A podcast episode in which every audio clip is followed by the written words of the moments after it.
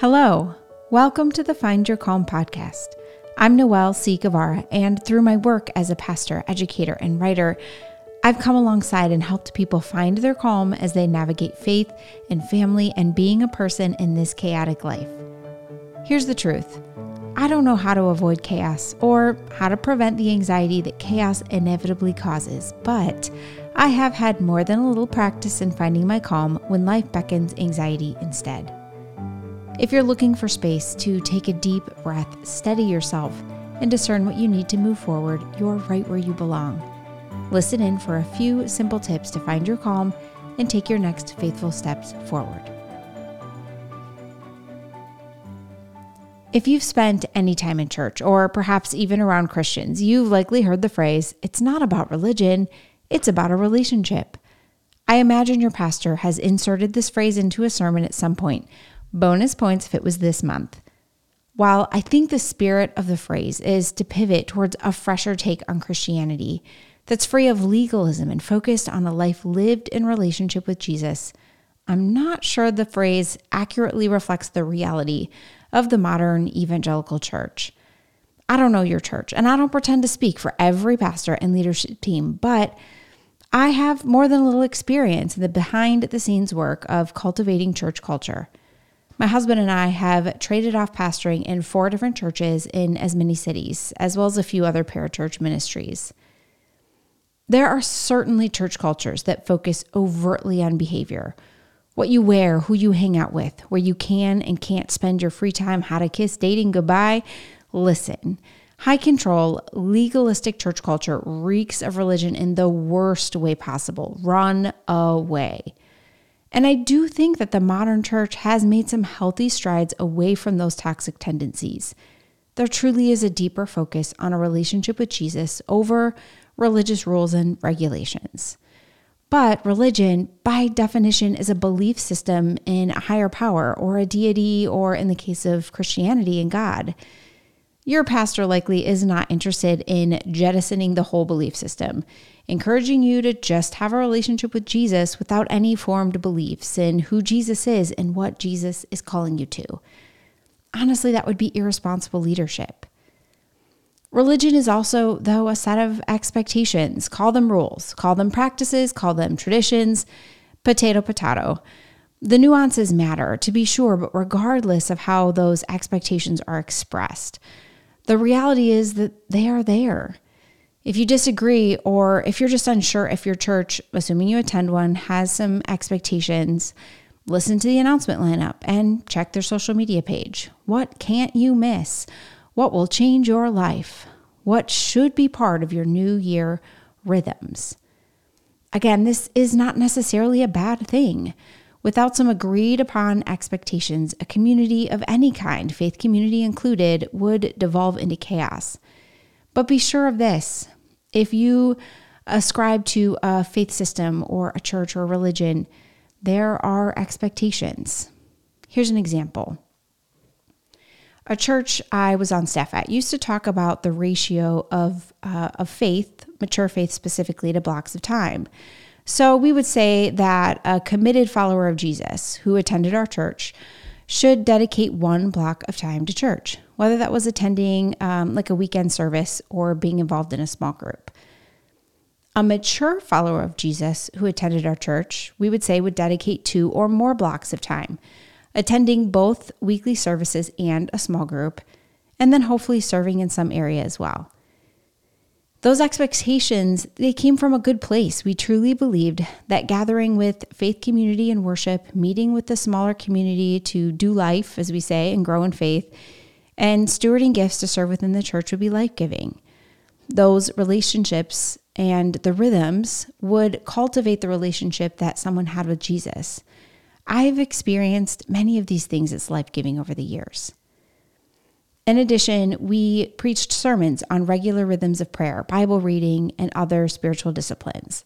Again, this is very typical, even biblical, and all churches talk about these things in some way or another. Okay, flashback. Growing up, I remember singing this song.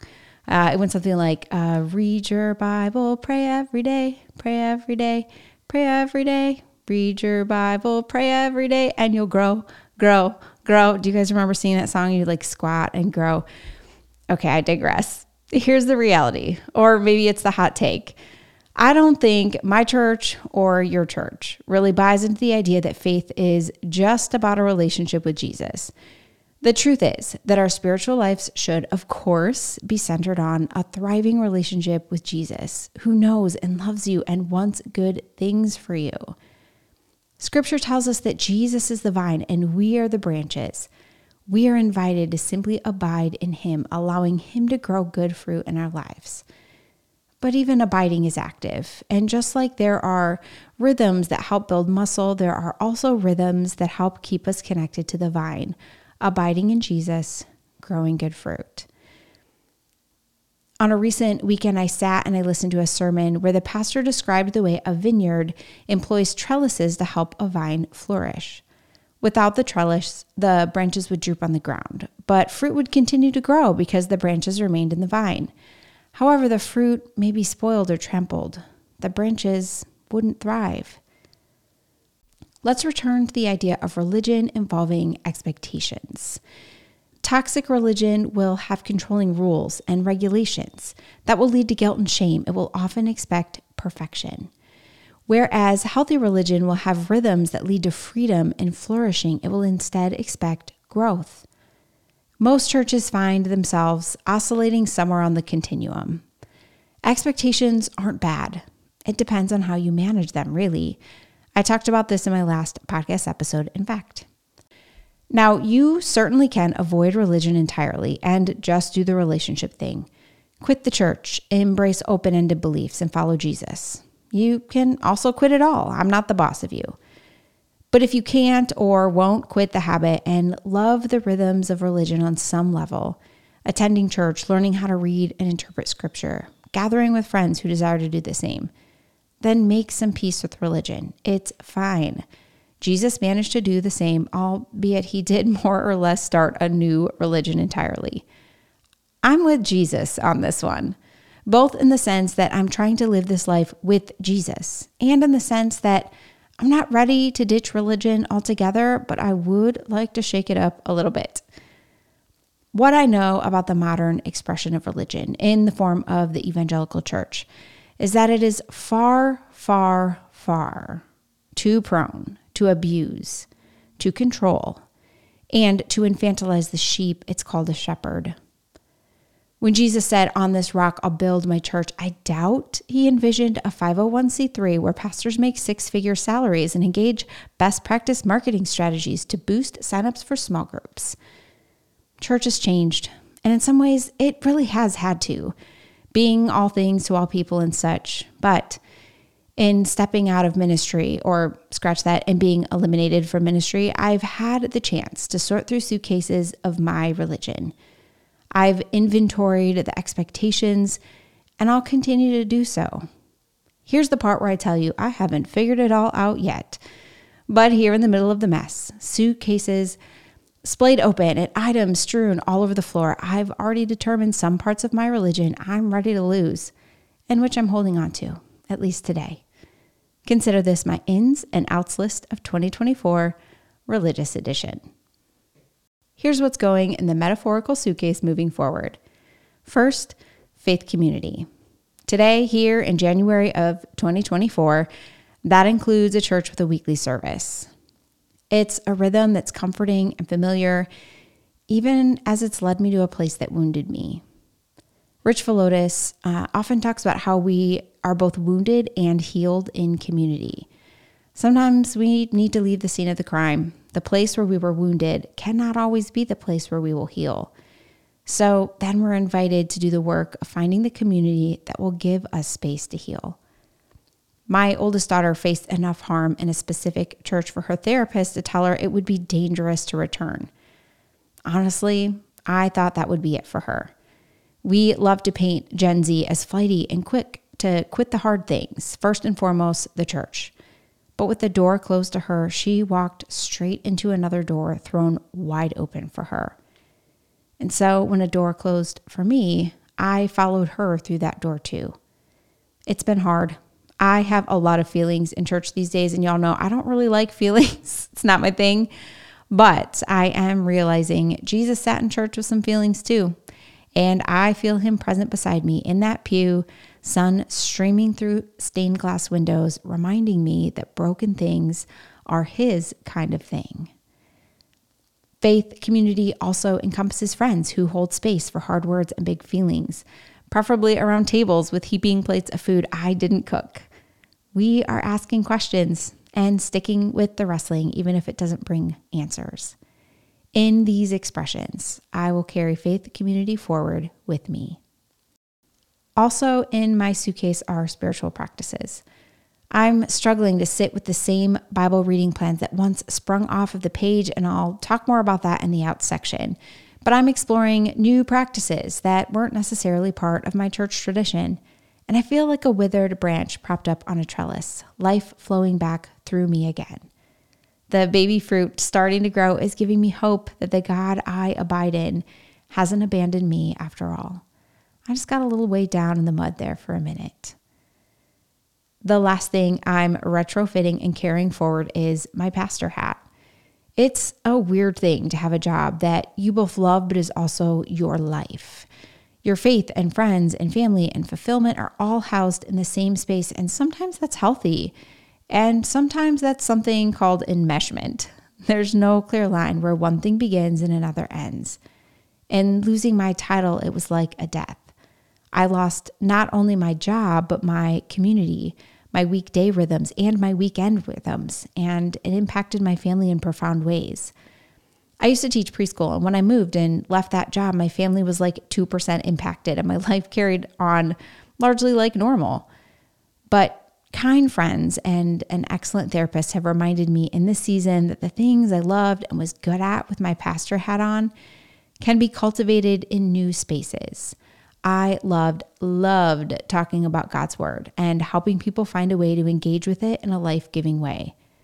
This Christmas, I put out an Advent devotional, and the joy I found in helping people all over the world not just read scripture, but thrive in a whole rhythm of spiritual practices was immeasurable.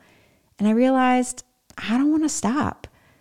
So, one way I'll wear my pastor hat moving forward is in putting out another resource, this time for Lent. It's out, it's available, and this time I roped in a couple of collaborators that I've missed working with so much. I'm going to share a little bit more about that at the end, but pastor hat goes in the suitcase a few things I'm losing, leaving out, not carrying forward with me. So I've already referenced this, but I walked out of a church and faith community and lost friends in the process. It was hard. I hated it. I hate it still. I wanted to fight for some of those things, but sometimes growth requires some pruning. There was hurt and harm and abuse that would choke out life and thwart healing. I'm still grieving the things left behind, but there are things that will run me from the background if I don't let them go. Deep breaths. Jesus knows loss and carries me through. I'm also leaving out some rhythms and attitudes around spiritual practices. The formula of read your Bible, pray every day, and you'll grow, grow, grow is a modern concept, at least in its current iteration. While I value and still spend time in God's Word, I'm approaching it a little bit differently. Some days I listen, Lectio Divina style. Some days I meditate on just a verse, perhaps recalling one from memory. And some days I forego it for another practice entirely. Do you know there are so many of them, whole books of ways to practice the presence of God? I am leaning into the contemplative and out of the rigid. I'm noticing God everywhere instead of boxing him up in a morning devotional time. This might all sound a little suspicious from someone who is pivoting to write resources for spiritual formation, but I think my own experience is pushing me to create resources that look and feel a little different from the typical Devos or Bible studies. Not better, just different. More wide open space for the Holy Spirit to breathe new life instead of filling all that space with plans that can be checked off. I could tell you it's less religion and more relationship. We all know how I feel about that tweetable phrase. The last thing I'm leaving out is certainty, in the sense that religion is a set of beliefs. I think that the temptation of religious leaders is to make sure they communicate well packaged, clearly defined beliefs, and success is when people buy them hook, line, and sinker, or repost them on the socials. Looking at You series graphic with pastor quote in trendy font. Religious leaders or churches even break these things down into orthodoxy, theology, and orthopractice, how we apply theology to our actions. So we're not left wondering what to do with this belief we're meant to be sure of. I'm not saying I'm going full deconstruction and adopting relativism, but there are very few things I am or need to be certain of in my faith. I am certain God is real and near and at work. I'm curious about who God is and what God is like and how He's working, even now, to make everything new. I am certain I want to know and follow Jesus. I'm curious what that looks like in my day to day life. You get the idea. Leaving out certainty is less about living uncertain and more about living without the need for certainty. I can wrestle with the question and remain grounded. I can push back on a familiar theology as I find my bearings. I can be uncomfortable and not fight for an idea just because it's comfortable. I can move forward, even with uncertainty in my baggage. Which leaves me curious how are you navigating your religion and your relationship? What's worth losing, and what will you carry forward? As you consider those questions and the next faithful steps forward in this new year, I'll invite you to close with a spiritual practice of letting go. Let's begin with a prayer of release. Settle into a comfortable position and close your eyes if you can. Inhale deeply, breathing in God's presence. Exhale slowly, releasing all distractions. Continue with deep breaths, tuning into God's presence, trusting that God is as close as your very breath.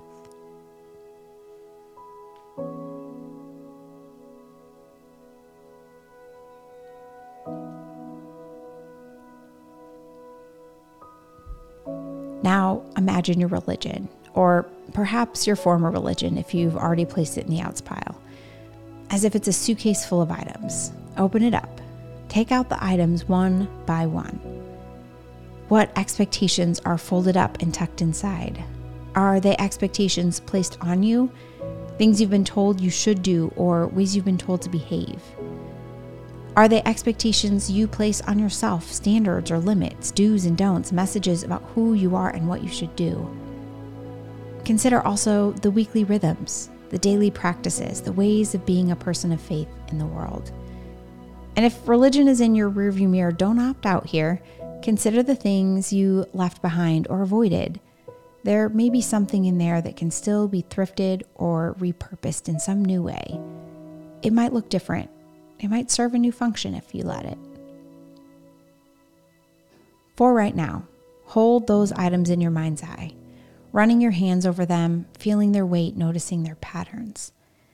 Pause on an item that catches your attention, name it, and notice the feelings it brings up. Is it joy, sadness, shame, curiosity? Ask God to show you if this piece of your religion is something to take with you or leave behind for now. No pressure to throw it in the incinerator if that helps. You may choose to return to it someday in the future or not. But for now, consider if this item feels more like a trellis that will lift you up, allowing for abundance and flourishing, or does it feel heavy and dead, in need of pruning? If you've been told not to trust your emotions, this may feel uncomfortable and even dangerous, but trust this when you invite God into your emotions and create space to listen to his voice, he can speak through your feelings and even your body. So follow those feelings, pay attention to your own body, and discern if this item, this practice or rhythm or standard is something you'll carry forward or leave behind. If appropriate, thank this thing for serving you well in the past or for serving as a placeholder for something better in the future trust that God works all things for good. As you have time throughout your week, I'd encourage you to continue sorting through the items in your proverbial suitcase. Discern how you'll keep and lose your religion, or at least the things your religion has handed you. Thank you for joining me today and hearing my confessions on religion and the things I'll carry forward and leave behind. I hope you were able to unburden yourself to get your bearings, find your focus, and begin to enjoy or at least truly experience that life that's within and around you. If you are looking for a next faithful step forward in religion or relationship with Jesus, and the ideas I shared today sparked curiosity or resonated with you, I have a new resource that might be worth putting in the ins pile of 2024. It's a Lent study called Unexpected Jesus. So, Lent is the season that leads up to Easter from Ash Wednesday through Holy Week. And observing the season simply creates some space for us to turn towards God.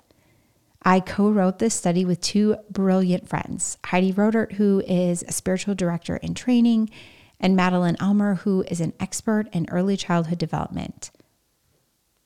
Together, we created what I hope will be a life giving collection of rhythms for you and your family. Pinch me, I'm so excited we're able to offer a family resource. Each week, there are multiple pathways to choose from scripture, spiritual practices, journal prompts, and family activities.